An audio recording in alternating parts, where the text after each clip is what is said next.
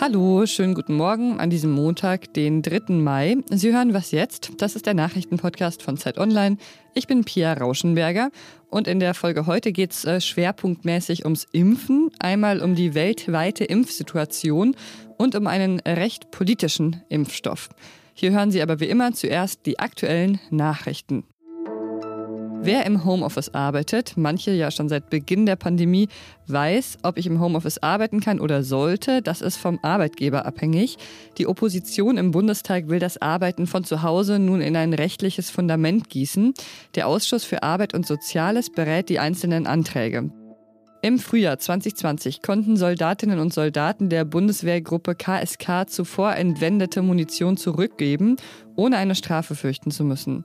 Für diese Aktion, auch Munitionsaffäre genannt, soll der Kommandeur Markus Kreitmeier verantwortlich sein. Verteidigungsministerin Annegret Kramp-Karrenbauer sagte bei der letzten Sitzung des Verteidigungsausschusses, sie habe erst Monate später davon erfahren. Heute tagt der Ausschuss erneut. Der Redaktionsschluss für diesen Podcast ist 5 Uhr. Am Wochenende gab es einen neuen Höchstwert an Coronavirus-Neuinfektionen in Indien. 400.000 an einem Tag wurden registriert. Und das ist nicht nur für Indien ziemlich dramatisch, sondern für die ganze Welt. Mit meiner Kollegin Andrea Böhm aus dem Politikressort der Zeit spreche ich darüber, warum. Hallo Andrea. Hallo Pia. Indien war ja ein wichtiges Land für diese WHO-Initiative COVAX, die Impfstoffe global gerecht verteilen will. Welche Folgen hat denn jetzt der aktuelle Massenausbruch in Indien auf die Ziele von COVAX? Indien ist äh, der größte Impfstoffhersteller weltweit überhaupt, also für Impfstoffe aller Art, hat eine sehr gut ausgebaute Pharmaindustrie. Und Indien war von Beginn an für diese COVAX-Initiative, die ja vor allen Dingen ein Minimum an Impfstoffen für ärmere Länder zur Verfügung stehen, äh, stellen sollte, sehr wichtig, weil Indien eine Lizenz bekommen hatte von dem Konzern AstraZeneca, diesen Impfstoff herzustellen in Indien mit diesen riesigen Produktionskapazitäten und ihn eben vor allen Dingen auch COVAX zur Verfügung zu stellen. Das ist jetzt äh, mehr oder weniger zum Erliegen gekommen, weil Indien eben unter dieser unglaublich brutalen ähm, neuen Welle von Infektionen leidet und selbst mit dem Impfen nicht hinterherkommt. Indien hat ja 1,3 Milliarden Einwohner und da sind jetzt gerade mal 150 Millionen Dosen verimpft worden und der Stoff ist einfach knapp in den meisten Bundesstaaten. Darunter leiden die ärmeren äh, Länder in anderen Teilen der Welt. Ja, in den USA sind ja schon über 40 Prozent der Bevölkerung bereits mindestens einmal geimpft und in vielen ärmeren Ländern ist das nicht mal ein Prozent. Es gibt sogar einige Staaten, für die COVAX die einzige Möglichkeit ist, an äh, Covid-19-Impfstoff zu kommen. Ähm, ja, in welchen Ländern bzw. Regionen fehlt es denn gerade besonders an Impfstoff? Die allerärmsten Länder haben tatsächlich so gut wie keine Chance, selbst mit dem wenigen Geld, was sie haben, ähm, mit äh, Pharmaunternehmen zu verhandeln. Die sind auf COVAX angewiesen. Das gilt für einen großen Teil der afrikanischen Länder, das gilt auch für diverse asiatische Länder.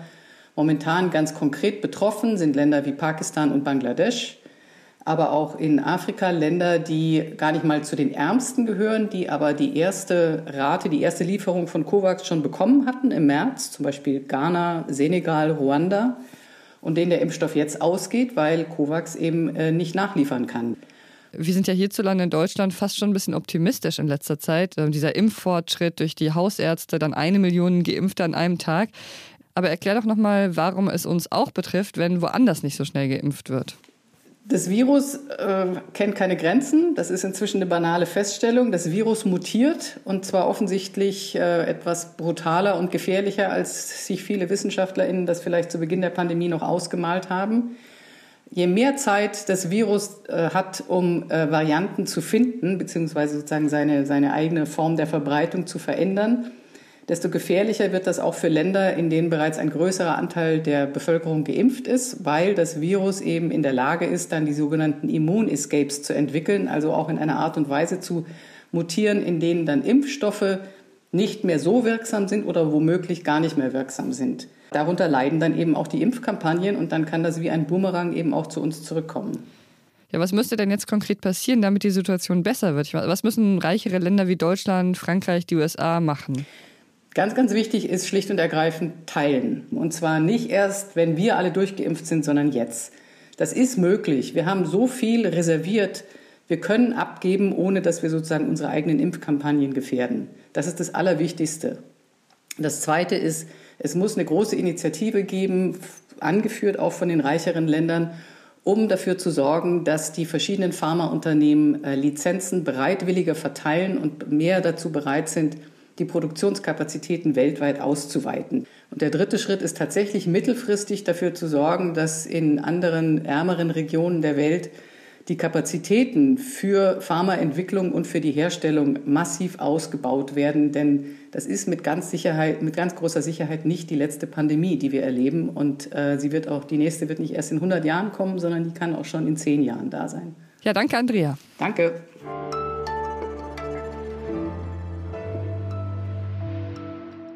Und sonst so?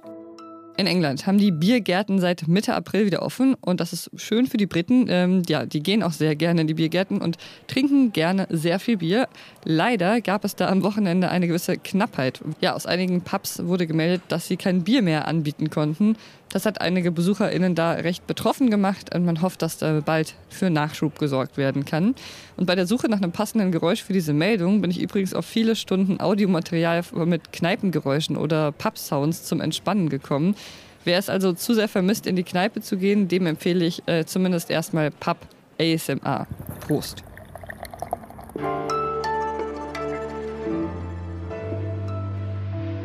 Es ist ein Impfstoff mit laut Studien extrem hoher Wirksamkeit, der in Deutschland trotzdem noch nicht verimpft wird, der aber einige mächtige Fans hat. Es geht um Sputnik V, den Impfstoff, den das russische Gamaleya-Institut entwickelt hat.